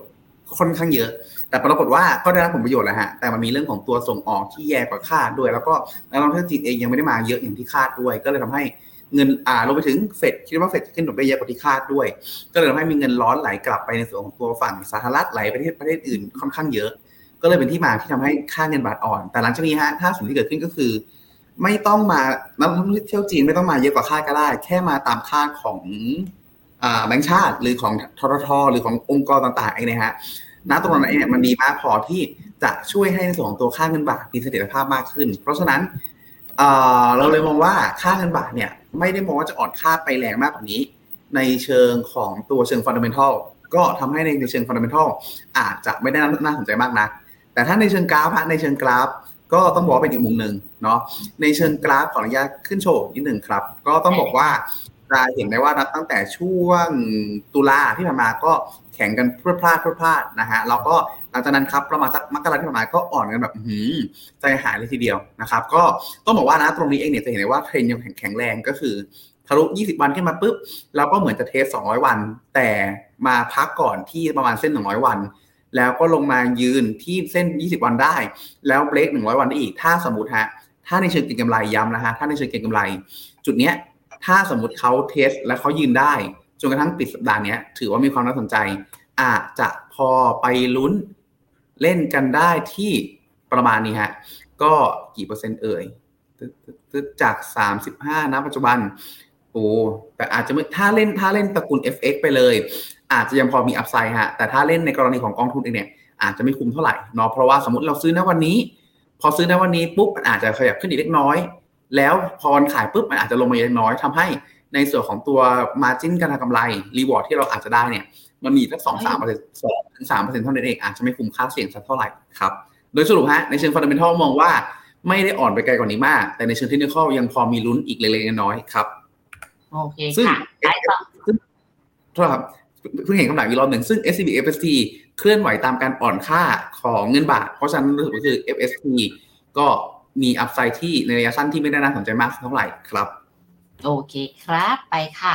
คำถามต่อไป tech อเมริกาแพงไปไหมครับ เข้าได้ตอนไหนดีครับน้องบิ๊กต้องดูครับว่ากองไหนคือถ้า tech ใหญ่อะผมมองคือปีนี้ที่สิทธิ์ของผมอะผมมองว่าเงินอะน่าจะไหลเข้าแบบพวก value อะไรพวกเนี้ยแต่ value ไม่ใช่หมายถึงว่าแบบ พวกกลุ่ม healthcare กลุ่มที่เป็นเหมือนแบบโรงพยาบาลอะไรพวกนี้นะครับ แต่เป็นเหมือนแบบหุ้นกลุ่มเทคโนโลยีหรือว่าหุ้นที่เหมือนแบบเติบโตได้โดยที่มีพื้นฐานรองรับดีๆครับ จะไปได้ค่อนข้างดีเพราะว่าปีที่แล้วอะหุ้นอเมริกาลงมาค่อนข้างหนัก กลุ่มนี้ก็ก็โดนเทลงมาด้วยโดยที่เหมือนแบบ valuation จริง ๆ เราก็อยู่ในระดับที่แบบไม่ได้แพงแล้วพอพอยิ่งลงมาหนักมาก ๆครับ คือมันก็ต้อง เอ่อมีรีเวอร์ชันครับก็ต้องกลับไปที่ค่ามีก็เลยทำให้ถ้ามองว่าแพงไปไหมก็ถ้าถ้าเทคก็ถามก่อนว่าเทคกลุ่มไหน มีพื้นฐานดีไหม ถ้าพื้นฐานดีผมมองว่าก็ยังพอเข้าได้ ไม่ได้แพงมากครับแต่ถ้ายังไม่มีกำไรยังไม่มีอะไรพวกนี้ก็ต้องวิเคราะห์ต่ออีกทีนะครับ ถ้าเกิดมองภาพเหมือนที่แบบน้องบีกับคุณพีทมองไว้ว่าขึ้นเพื่อลงต่อก็รอก็ได้นะอย่าเพิ่งอย่าเพิ่งรีบตามที่สิบของน้องนั่นพูด SCB Commodity Plus ใช่ไหมตัวนี้เออน่าสนใจไหมตอนนี้พี่มองอย่างไรคะก็ถ้าในส่วนของ commodity ครับ ผมมองว่าคือกองเนี้ยหลักๆประมาณสักหนึ่งในสามหรือหนึ่งในสี่มันเป็นน้ำมันเลยครับ แล้วก็อีกส่วนหนึ่งก็คือจะเป็นพวกโลหะมีค่า มองไม่ยากเลยก็คือถ้าน้ำมันขึ้นกองเนี้ยก็ได้ประโยชน์ แต่ทีเนี้ยน้ำมันจะขึ้นไหมครับ ก็ คือน้ำมันอาจจะไม่ได้ขึ้นเพราะดีมาสัพพายอย่างเดียว มันมีเรื่องของการเมืองระหว่างประเทศอะไรพวกเนี้ยด้วย แต่จะเห็นว่าในช่วงที่ราคาน้ำมันแพงๆอะเราจะไม่ค่อยเห็นฝั่งตะวันออกใช่ไหมที่ส่งออกน้ำมันอันนี้ครับทะเลาะกันเป็นเรื่องที่แบบเออ ใช่ผลประโยชน์มันลงตัว แต่ทีเนี้ยถ้าราคาน้ำมันลงอะไรแบบเนี้ย supply เริ่ม drop อะเราจะเห็นราคาน้ำมันมันเริ่มแบบแกว่งๆแล้วแต่ตอนเนี้ยผมคิดว่าราคาน้ำมันคงแบบนิ่งๆ แล้วก็อาจจะ ชะลอลงบ้างตามตัวของ supply ที่มันอาจจะเพียงพอครับ แล้วก็ demand ที่อาจจะแบบไม่ได้พุ่งปี๊ดเหมือนในช่วงที่เปิดประเทศทั่วโลกใหม่ ๆ ครับอะ70ตรงนี้ก็น่าสนใจไหมใช่ถ้าจะเริ่มเข้าลงทุนตอนเนี้ยผมก็อาจจะยังไม่ค่อยแนะนำครับ แต่ถ้ามีแล้วเราจะทำยังไงต่อก็คืออาจจะลดสัดส่วนลงมาบ้างก็ดีกว่านะครับ โอเค ถ้ามีอยู่ทริมกำไรออกมาหน่อยละกันเนาะหวังว่าจะได้เป็นแบบนั้นนะคะลดสัดส่วนลงมาหน่อยนะ ไปต่อค่ะ ตราสารหนี้ระยะสั้นกับตราสารหนี้ระยะกลางค่ะ ถ้าจะลงทุนคุณลงแบบไหน ถ้าช่วงมีนาถึงตุลาคมปีนี้คะคุณพีทไหวไหมมีระยะเวลาเชื่อว่าน่าจะเป็นเขาเรียกว่าไงเนี่ยเงินร้อนในระดับหนึ่งคือเผื่อต้องใช้ในช่วงมีนานี้ เพราะฉะนั้นฮะถ้าว่ากันตามตรงเลยฮะตามสถานีระยะสั้นดีกว่า หรือหรือหรือ หรือมันถ้าว่าเจ็ดเดือนตรงนี้ตรงนี้หรือหรือหรือเท่าไหร่ฮะหรือลองไปหาดูเงินฝากออมทรัพย์พวกพิเศษที่เป็นออนไลน์ก็ได้ ดอกถ้าว่ากันตามตรงฮะช่วงเนี้ยแบบดอกเบี้ยสูงกว่าตราสารหนี้ระยะสั้นอีก คือเนี่ยต้องบอกว่าเรายึดผมยึดลูกค้าเป็นหลักเนาะอย่างผมใช้บริการของฝั่งฝั่งแบงก์ใหญ่เจ้าหนึ่งแล้วกันที่เป็นธรรมชีธนาคารออนไลน์ก็ 1.5%ครับ แล้วก็อ่าฝากถอนได้ทุกวันและต้องเนาะก็สภาพคล่องดีแล้วก็ดอกเบี้ยดีด้วยครับ ถ้าสมมติ มีนาถึงตุลาเนี่ยมันประมาณสักเจ็ดเดือน เผื่อต้องใช้ถ้าลงกองทุนแล้วแบบมันติดลบเล็กๆน้อยๆมันอาจจะ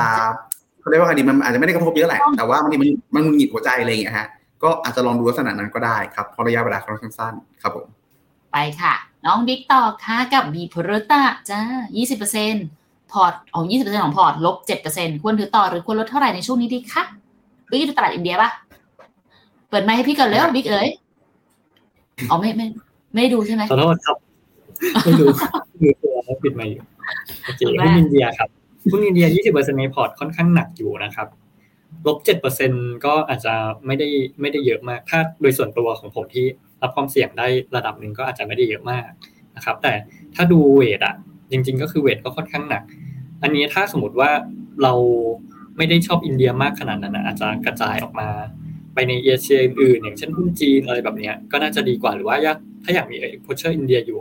อย่างกองเมื่อกี้ครับ KGMO KMB AGLF อะไรพวกนี้ก็อาจจะใช้เป็น exposure ในอินเดียครับ น่าจะดีกว่า ทีนี้มองมองอินเดียค่อนข้างแย่ไหมอะมองเรื่องเดียวที่ขัดนะครับก็คือ valuation ที่ค่อนข้างแพง แต่เรื่องการเติบโตเรื่องตัวของเอ่อการเติบโตการกำไรใช่ก็ฟัน d เ m นทัลก็ค่อนข้างดี demographic ก็ น่าจะดีนะครับ แต่ถ้าไปเทียบกับจีนไปเทียบกับเวียดนามอะผมมองว่าอินเดียคนเยอะก็จริงอะ แต่ระดับที่เขาจะแบบเปลี่ยนจากฐานะหนึ่งมาเป็นอีกฐานะหนึ่งอะมันค่อนข้างยากมันมีตัวของเรื่องวันนะเรื่องตัวของเหมือนแบบเขาเรียกว่าความไม่เท่าเทียมใช่ไหมครับ ที่มันกดไว้อยู่ ก็เลยอาจวันจะนะนี่แหละผมบอกว่าอินเดียใช่โอเคอันนั้นคือ ถ้าอันเนี้ยสัดส่วนเยอะไปเนาะ แต่ถ้าถามว่าถือตอนแรกไหมก็ยังพอถือได้ แต่ว่าก็อยากให้ลดสัดส่วนลงมาหน่อยนั่นเอง ถ้าเปรียบเทียบกับจีนกับเวียดนามก็อาจจะไปเพิ่มตรงส่วนนั้นแทนก็ได้ แบบนี้ถูกปะโอเคครับไปต่อค่ะ คุณพีท k w x 25 TMB WDEQ 25 SCB PGF 25 K Chain 25 โอเค เหมือนเป็นเหมือนเป็นโรคติดต่อฮะอ่าอาจจะอาจจะแนะนำให้ลดตัว PGF ลงนิดนึงละกันเนาะอย่างที่แจ้งฮะว่ามันมีความแบบ เป็นของถูกอยู่เสมอเนาะมันอาจจะช่วยกระจายความเสี่ยงในการลงทุนในเชิง value ได้นะครับ แต่ว่า 25 อาจจะหนักไปอาจจะขออนุญาตอาจจะฟังแล้วชอบแล้วติดใจผมอาจจะขออนุญาตลดลงมาเหลือสัก15 ละกันประมาณนี้ฮะ แล้วก็ World X กับ WDEQ จะมีความซ้ำกันในระดับหนึ่งเนาะเพราะฉะนั้นเองเนี่ยถ้าเกิดว่าเราถือหุ้นโลก 50%เลย แล้วก็บนสินทรัพย์ที่ใกล้เคียงกันมาก คือมันต่างกันในรายละเอียดฮะ แต่ว่าต่างกันค่อนข้างน้อย ถ้าเป็นลักษณะเนี้ยผมอาจจะนับเป็น World X เป็นหลักสัก3ถึง40 และ WDEQ เองอาจจะไปลงในฝั่งแบบเอ่อฝั่งจีนหรือฝั่งเอเชีย อะไรลักษณะนั้นก็ได้ อ่า ในฝั่ง EM แต่ว่ายังฝั่งเชียร์ฝั่งเอเชียมากกว่า เช่น อาจจะ k w x สัก 30 สมมุตินะฮะ k w x 30อ่าหรือสามห้าแล้วก็ในส่วนของตัว B Asia สักสิบสิบห้าหรือยี่สิบประมาณนี้ PGF เหลือสักสิบห้าประมาณนี้ แล้วก็เคเชนส่วนที่เหลือก็สามารถทำได้ครับ บวกไปบวกมาเกินร้อยนะฮะ อันนี้คือที่ผมว่าที่ผมให้เป็นเลนส์เอาไว้แปดสิบเองเมื่อกี้เพิ่งแปดสิบอะ KOX 35สามสิบสามสิบอะสามห้าถึงสี่สิบเนาะแล้วก็40แล้วก็ B Asia ประมาณยี่สิบอะก็หกสิบเนาะแล้วก็ PGF สิบห้าเจ็ดสิบห้า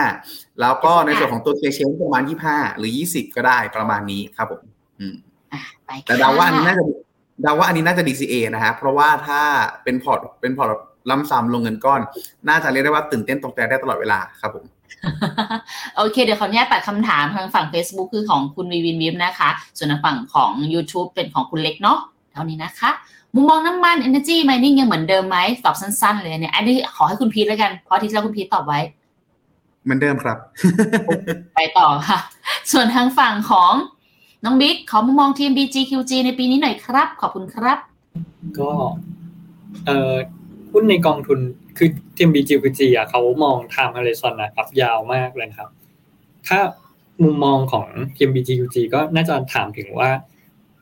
หุ้นในพอร์ตที่เขาไปลงทุนน่ะ ยังดูดีไหมนะครับ จริง ๆ แล้วก็คือเป็นตัวของพวกหุ้นคอน sumer ขนาดใหญ่ครับ ในอเมริกา ซึ่งทีเนี้ย กลุ่มคอน sumer กับกลุ่มเทคอะก็เป็นสองตัวที่ปีนี้ก็ค่อนข้างเอาพอฟอร์มนะครับ ตั้งแต่ต้นปีที่ผ่านมา แล้วก็อีกส่วนหนึ่งก็คือสองกลุ่มนี้ครับเป็นเรียกว่าถ้าเราเราอาจจะเห็นเรื่องของ PMI ภาคบริการที่ฟื้นตัวขึ้นมาดีครับสองกลุ่มนี้ก็ได้ประโยชน์ด้วยเพราะว่าก็อยู่ในกลุ่มที่เกี่ยวข้องกับภาคบริการครับเป็นหลักเหมือนกัน ทีนี้ปีนี้มุมมองของ PMBGUG อะเรื่องของการเติบโตของออผลประกอบการนะครับ ก็น่าจะไม่ไม่ได้เหมือนแบบ drop ลงไปอะไรเงี้ยครับ ก็คืออาจจะโตตามที่เวลาเราดูพวกหุ้นขนาดใหญ่ๆอะเราก็ดูสองอย่างก็คือ โตตาม GDP แต่อันเนี้ยอาจจะเป็น GDP ของโลกอะไรเงี้ย ผมก็คิดว่าน่าจะโตตาม GDP โลกแบบห้าเปอร์เซ็นหกเปอร์เซ็นแบบเนี้ยครับ ของตัวของผลประกอบการของเขาครับผมฟังนี้พี่ก็โล่งว่าไม่รู้ไปก็มีเหมือนกัน มาคุณพีทต่อค่ะ SCB FSG ตราสารหนี้ระยะสั้นต่างประเทศน่าสนใจไหมครับ มันคือการเก็งกำไรบนค่าเงินที่พูดถึงเมื่อกี้เลยครับ ระยะสั้นอ่าฟันเดเมทัลไม่ค่อยน่าสนใจเท่าไหร่ ระยะสั้นพอมีอัพไซด์แต่อาจจะไม่คุ้มค่าเล่นครับ โอเค น้องบิ๊กพร้อมไหมต่อนะ ASP Digiblock ถ้า US เริ่มชะลอการขึ้นดอกเบี้ยหรือ US เริ่มกลับมาดีขึ้น สิ้นปีมีโอกาสจะกลับมาเป็นขาขึ้นไหมครับกองนี้จริง ๆอะต้องวิเคราะห์ไส้ในนะครับ คือเป็นกองดิจิบ็อกชื่อดิจิบ็อกอะแต่เขาลงเดหรือว่าลงตัวของ บล็อกเชน ETF อะครับ ประมาณ 76%นะครับ คือถ้าจะบอกว่าตัวของเอ่ออีก 25%จะเป็นหุ้นในอเมริกา ทีเนี้ยตัวของการชะลอการขึ้นดอกเบี้ยก็อาจจะได้ทั้งสองขาแหละว่าเออหุ้นอเมริกาก็อาจจะได้ประโยชน์ด้วยตัวของบล็อกเชนก็ได้ได้มีแรงกดดันที่ลดลงด้วยนะครับ แต่ทีนี้บล็อกเชนอะจริง ๆ แล้ว ผมคิดว่ามันเป็นการเล่นตามตัวของโมเมนตัมเซนติเมนต์ของตลาดระดับหนึ่งที่ว่า ถ้าสมมติว่าการขึ้นดอกเบี้ย มันชะลอแล้วครับ คือมันอาจจะไม่ใช่แค่ปัจจัยเดียวที่ที่ทำให้ตัวของกองทุนเนี้ยขึ้นมาก็ได้ อาจจะเป็นเรื่องของเออโอกาสในการแฮปวิ่งนะครับจำได้ว่าอีกประมาณปีหนึ่งปี 2024ก็จะมีบิตคอยแฮปวิ่งอะไรพวกเนี้ยก็อาจจะเป็นช่วงนั้นที่เออบล็อกเชนน่าจะปรับตัวขึ้นได้เหมือนกัน คืออยากให้วิเคราะห์มิติอื่นด้วย แต่การชะลอการขึ้นดอกเบี้ยดีไหมครับ ก็คือดีแน่นอนเพราะว่า จากที่เราเห็นมาต้นปีที่พอเงินเฟ้อเริ่มชะลอ แนวโน้มการขึ้นดอกเบี้ยเริ่มชะลอตัวของเดบหรือว่ากองหลักที่เขาไปลงทุนน่ะ ก็ขึ้นมาประมาณแบบหกสิบเจ็ดสิบเปอร์เซ็นเลย แต่ตอนเดือนกุมภาพันธ์ที่ดอกเบี้ยเออตัวตัวของเงินเฟ้อชะลอลงน้อยกว่าคาดนะครับเขาก็ลงมาประมาณยี่สิบแปดเปอร์เซ็นเหมือนกันนะครับ ก็ต้องระวังเหมือนกัน ระวังไว้ทุกคน เรายังไว้ใจเงินเฟ้อไม่ได้ ไปต่อค่ะคุณพีท KFF Fix 25 KFCS Income 10 KF Smart 10 KFGG 10 KFH Healthcare 7 KFG Tech 6 KFH Tech 4 KF Dividend KF Inpa KF US KF เวียด KF Japan อย่างละ 5 KF Climate ใช่ไหมอันเนี้ยสามสามปะโอเคปรับครับยังไงดีคะ ลบอยู่ 15%ค่ะ ขอบคุณค่ะอ่า ต้องใช้คำว่าผมเล็งผมเล็งไว้ก่อนเลยนะครับ ก็คือหนึ่งกลุ่มที่ผมแนะนำว่าถือครองได้ มีอัพไซด์หนึ่งคือ KF เวียดแต่อ่าแต่ว่าเวียดคือคือเวียดนามเนาะก็คืออยู่ในจุดที่ดาวไซด์จำกัดละน่าจะติดลบพอสมควร แต่หลักๆเองก็คือไม่ได้มีดาวไซด์ต่อจากนี้เยอะและอัพไซด์สูงถือต่อได้ครับ KPS อยู่ในจุดที่ภาพใกล้คันภาพใกล้กันแต่คตตาลิสชัดเจนกว่าก็คือต้องรอเรื่องดอกเบี้ยหยุดขึ้น หรือเศรษฐกิจสหรัฐรอดพ้นในเรื่องของตัว recession น่าจะกลับมาวิ่งได้ มีตัวที่น่ากังวลที่น่าเป็นห่วง คือ KF Japan กับในส่วนของตัว KFE ที่เป็นหุ้นไทยกับทางหุ้นญี่ปุ่นที่เราค่อยๆมาแนะนำสองตัวนี้ผมอาจจะแนะนำว่าอาจจะเป็นรอจังหวะ ถ้าถ้าทำใจไม่ได้ในการปรับออกจังหวะนี้ อาจจะแนะนำเป็นลักษณะของการที่รอมารีบาวถึงจุดที่เราพอใจแล้วปรับออกครับเพราะว่าเราเองก็คือญี่ปุ่นเราระยะยาวเรามองไม่ค่อยโอเคเท่าไหร่ ส่วนของไทยต้องบอกว่าตัวกอง KFSDV เนี่ยไม่ได้เป็นกองที่แย่ แต่เขาเป็นกองที่เน้นเรื่องปันผล ความสม่ำเสมอของการปันผลมากกว่าอ่าถ้าเราไม่ได้ไม่ได้มีจุดประสงค์หลักในการเน้นการปันผลผมแนะนำว่าปรับออกดีกว่า เพราะเรามีเรื่องของตัวภาษีปันผลออกมาด้วยเนาะส่วนที่เหลือฮะ เราเนื่องจากว่าเรายังโชคดีที่เรามี KFA Fix กับ KF Smart อยู่ ซึ่งมันเป็นมันเป็น asset ที่ KF Smart ไม่ได้ติดลบ KFA Fix ช่วงนี้อาจจะลบเล็กๆน้อยๆเพราะดอกเบี้ยยังขึ้นอยู่ แต่ยังมีอนาคตก็คือน่าจะฟื้นขึ้นได้นั่นแหละก็ตามที่กรงงขึ้นดอกเบี้ยสองกองนี้น่าจะอะถ้าผมตัว KFA Fix น่าจะกลับมาเฉิดฉายได้อีกครั้งหนึ่งฮะก็น่าจะเป็นตัวหนึ่งที่สามารถนำมา funding ได้เมื่อเมื่อมั่นใจ เพราะฉะนั้นหนึ่งโดยสรุปฮะกลุ่มมองลบ KF Japan KF SD หาจังหวะออกแล้วเตรียมไปถัวตัวอื่นที่มีอนาคต เช่น KF เวียดหรือ KFUS หรือ KF Tech หรือ KFG Tech หรือ KF Healthcare ว่าง่ายๆคือที่เหลือนะฮะ แล้วก็ 2 KF CS Income คือกอง UGIS ว่าง่ายๆครับ แต่กองแม่เดียวกันแต่คนละบลจถือครองต่อได้ครับ มีอนาคต KF Smart KF Fix ถือรอเมื่อไหร่ก็ตามที่สถานการณ์ทุกอย่างเคลียร์เพิ่มเติมมากขึ้น เราค่อยปรับ 2กองนี้ ไปถัวเฉลี่ยกองอื่น ให้มันฟื้นเร็วขึ้นครับ โอเคคำถามสุดท้ายค่ะน้องบิ๊กวันนี้เดี๋ยวอีกทีนึงค่อยพี่พี่ไปถามอันนึงนะเงินเย็นจะอ่อนอีกนานไหมคะ จะไปเที่ยวหรือเปล่าคะเนี่ยพี่พีดีกว่าครับ เห็นแรกเงินเย็นอยู่ ก็ต้องบอกว่าต้องบอกว่าจริง ๆ แล้วฮะถ้าเราไปดูภาพฮะขออนุญาตโชว์ขึ้นกราฟนิดหนึ่งแล้วกัน ก็โอเคจริงๆแล้วภาพของตัวค่าเงินบาทเทียบเยนเป็นภาพที่ตรงกันข้ามครับกับในส่วนของตัวเงินบาทเทียบดอลลาร์เลยคือบาทเทียบดอลลาร์เนี่ยอยู่จุดที่บาทอ่อนแรงมาก แต่ถ้าเราไปดูในส่วนของตัวกราฟฮะบาทเทียบเยนอยู่ในจุดที่เราแข็งค่ามาเรื่อยๆเลย แล้วนับตั้งแต่ช่วงมกราที่ผ่านมาครับเราไม่ได้แบบอ่อนเลยมีนัยยะเลยครับ อันนี้หลักๆเป็นเพราะว่าหลักๆก็คือเงินน่ะเขาหนีไปถือดอลลาร์ซะมากกว่า ในขณะที่ฝั่งตัวเยนณปัจจุบันเรามีความน่าสนใจมากกว่า 1 เศรษฐกิจเราดูแข็งแกร่งกว่าในปีนี้ 2 ดอกเบี้ยเราสูงมากกว่าแต่ขณะเดียวกันพอเศรษฐกิจเราดีมากกว่าเปิดประเทศนั้นนี่นู่นปุ๊บสิ่งที่เกิดขึ้นก็คือนักท่องเที่ยวไทยฮะก็ไปเที่ยวในส่วนของตัวฝั่งญี่ปุ่นบ้างเยอะ ก็มีดีมาในสองตัวเงินเงินยิบเงินเยนฝั่งตะวันค่อนข้างเยอะ เพราะฉะนั้นโดยสรุปฮะมีโอกาสที่จะอ่อนค่าได้ต่อไป แต่ออกแต่อัพไซด์ที่แบบว่าอยากรอแลกได้เลทดีกว่านี้แบบบาทหนึ่งบาทหนึ่งได้สี่เยนห้าเยนอะไรอย่างเงี้ยฮะน่าจะค่อนข้างยาก น่าจะค่อนค่อนยากเพราะตอนนี้อยู่สามสามจุดเก้าเก้าเยนประมาณนี้ครับ ก็คือถือว่า ถือว่าอาจจะแบบขึ้นไปแต่แบบอารมณ์ผมตอนนี้อยู่สามจุดเก้าศูนย์อาจจะพอมีลุ้นแบบบาทต่อสามจุดเก้าเก้าสามจุดเก้าเจ็ดอะไรอย่างนี้ได้ แต่ไม่ได้ถึงขั้นแบบสี่จุดห้าหรืออ่อนไปไกลๆแรงมากกว่านั้นเพราะว่า มันเริ่มมีแรงสู้กันแล้วฮะระหว่างดีมาที่ไปเที่ยวญี่ปุ่นเออแล้วก็การค้าระหว่างกันด้วยครับ โดยสรุปคือน่าน่าจะอ่อนต่อได้ แต่อัพไซด์ไม่เยอะครับ เพราะอย่างน้อยเองก็คือมีดีมานเงินฝั่งญี่ปุ่นที่ฟื้นมาค่อนข้างไวแต่เล่นดอกเบี้ยเรายังดูดีกว่าอยู่ ก็เลยทำให้มันมีแบบเงินไหลออกจากญี่ปุ่นอีกอีกขาหนึ่งที่อย่างนั้นเลยมาเข้าฝั่งเราก็คือได้ดอกเบี้ยที่ดีกว่ามาสู้กันเอาไว้ครับแสดงว่าถ้าจะแลกแลกได้นะทยอยแลกค่ะแลกได้แลกได้ผมว่าแลกได้ครับแต่วันนี้ถ้าถ้าต้องการมาเที่ยวญี่ปุ่นผมว่าน่าสนใจเลยทีเดียว ไม่ได้เห็นอย่างนี้มา โอ้ก็หลายปีนะฮะหลายปีเลยทีเดียวครับกี่พันนี่เรียกได้นานว่าแล้ทักวทักซะอยากไปเที่ยวญี่ปุ่นเลยทีเดียวฮะโอเค แต่ก่อนจะไปเที่ยวญี่ปุ่นนะคะ ถ้าอยากผ่อนคลายมาค่ะคำถามเพียบมากเดี๋ยวให้คุณพิทรวบรวมนะ ทั้งแบบถามว่าแถวไหน อยากจะไปเนี่ย มีส่วนลดหรือเปล่าโปรโมชั่นอะไรยังไงใช้ฟินแรกได้ไหมแหมอะมาครัลบงกันทีเดียวไปเลยค่ะ คุณพิทร โดยสรุปครับอยู่ปฏิพัฒน์ครับผมแถวๆสะพานควายครับ ก็สามารถแอดติดตามในส่วนของตัว Facebook The Chamber Bangkok ก็สามารถทำได้นะครับ โปรโมชั่นพิเศษละกันก็คือ ก็คืออาจจะทักครับผมในส่วนของตัวตรงนี้เข้ามาแล้วก็บอกว่าเป็นในส่วนของตัวแขกผมก็ได้นะครับเดี๋ยวมีส่วนลดพิเศษให้แต่ขออนุญาตไม่ประกาศตรงนี้แล้วกันเนาะเพราะว่าถ้าว่ากันตามตรงฮะการโปรโมทครั้งนี้การโปรโมทครั้งนี้ยยังไม่ได้คุยกับใครเลยฮะแม้กระทั่งคุณกระแตก็จนกระทั่งรายการเริ่มขึ้นแล้ว นะฮะแต่สัญญาครับถ้าเกิดบอกว่าบอกว่ามาจากรายการ The Up Trend เดี๋ยวมีส่วนลดพิเศษเพิ่มเติมให้นะครับ ก็ตึ๊ดๆๆอยู่สะพานควายอยู่ปฏิพัฒน์ขออย่างเดียวทุกคนขอให้ไปสนุกครับอย่าไปถามตัวหุ้น อ่า ครับผมไปคุยกันแบบสปีดได้ เดี๋ยวคุณพีชจะหลุด ตามนั้นค่ะ ประมาณนี้เนาะน่าจะวันนี้รบกวนทั้งสองท่านมากๆเลย ขอบคุณมากๆเลยนะคะ ที่มาคุยกันในวันนี้นะ คุณมีวิทย์ไม่ถึงห้าสิบเปอร์เซ็นแน่นอน เห็นคำถามไม่ถึงลดห้าสิบ ตายแล้วพูดพูดไปแล้วถ้าเกิดคุณพีทลดห้าสิบบอกเลยด้วยนะจะได้ไป ถ้าถ้าผมลดห้าสิบเมื่อไหร่ก็เตือนผมด้วยนะครับน้องบิ๊กถ้าพี่พีทให้ห้าสิบบอกพี่ด้วยนะ โอเคปะ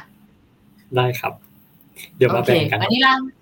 ดีมาก วันนี้เราไปก่อนแล้วนะคะทุกคนสำหรับรายการ The Up Trend แล้วก็ขออนุญาตนะในสัปดาห์หน้าจะปล่อยให้แบบคุณพีทกับน้องๆในทีมนะมารันรายการให้ก่อนเนาะยังไงฝากด้วยนะคะฝากทุกคนด้วยนะคะสำหรับในวันนี้